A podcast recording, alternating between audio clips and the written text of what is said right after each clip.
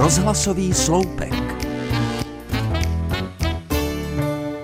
Nemám rád lezavou zimu. To je taková ta hnusná vlhká, co vás před ní neochrání ani čtyři vrstvy oděvu, co se protlačí až na kůži a je ve skrze nepříjemná. Je při ní pošmourno, slunce není vidět, člověk by nejraději někam zalezl a po vzoru některých rozumnějších živočichů tohle nepříjemné období prospal.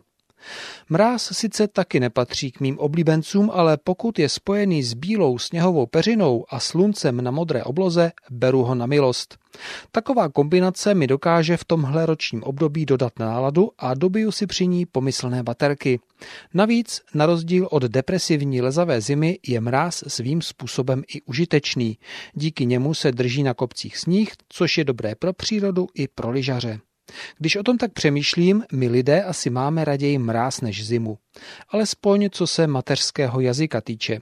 Panuje-li velký mráz, řekneme, že venku je pořádný samec a zní to vlastně pochvalně ale spojení lezavá zima, to je vysloveně dehonestující.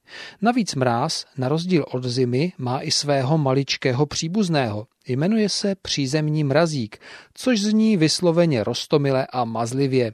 Matka příroda nás přízemními mrazíky obšťastňuje už na podzim a škádlí na jaře, to aby byli zahrádkáři v pohotovosti.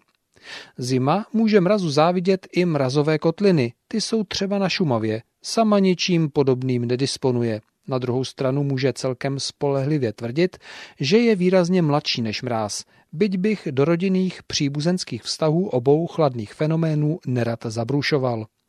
Nikdo sice o ní jako o slečně zimě nemluví, leč slovní spojení paní zima není až tak neobvyklé.